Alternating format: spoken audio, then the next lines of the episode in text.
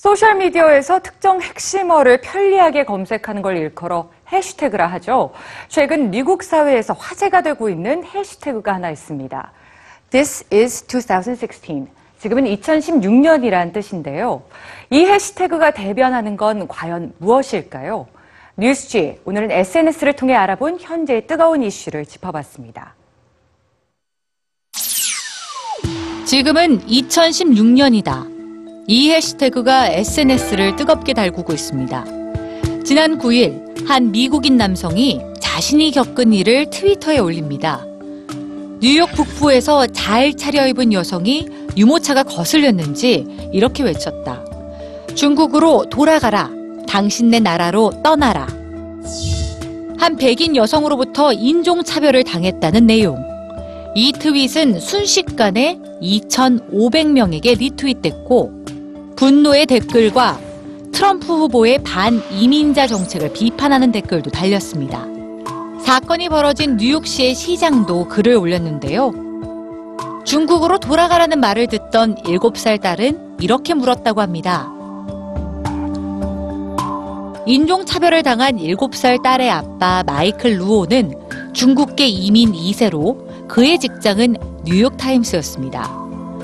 마이클 루오는 자신을 모욕한 여성에게 공개 편지를 쓰기로 결심합니다. 그리고 뉴욕타임스는 파격적이게도 이 편지를 제1면에 실었습니다. 디어 마담, 당신은 잘 모르겠지만 우리 가족에게 준 그 모욕은 동양계 미국인의 가슴 깊이 파고든답니다. 내 부모는 대학원 때 미국에 왔고 여기서 두 명의 자식을 길렀습니다. 모두 하버드를 졸업했고 난 지금 뉴욕타임스에서 일하고 있죠. 하지만 전 여전히 이방인 같네요. 마이클 루오는 공개 편지 기사에 이어 새로운 트윗을 남겼습니다. 동양계 미국인 여러분, 직접 겪은 인종차별 경험을 저에게 남겨주세요. 제가 한번 모아볼게요. 저처럼 지금은 2016년이다 라고 해시태그 해주시면 됩니다. 이렇게 시작된 지금은 2016년이다 라는 해시태그. SNS에는 2016년 미국에 대한 증언이 쏟아집니다. 공사장 인부들이 내게 소리쳤다. 어이, 치킨 데리야끼! 12살 내 아들은 학교에서 동양인이란 이유 하나로 매일같이 지난 몇 년 동안 놀림을 당하고 있다. 인종차별은 죽지 않았다. 뉴욕타임스는 그들을 출연시켜 영상도 제작했습니다. 이 영상에서 동양계 미국인들은 그동안 미국에서 겪은 차별과 상처를 털어놓았는데요.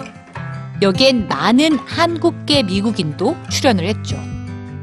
영상은 현재 많은 사람들에게 공유되고 있습니다.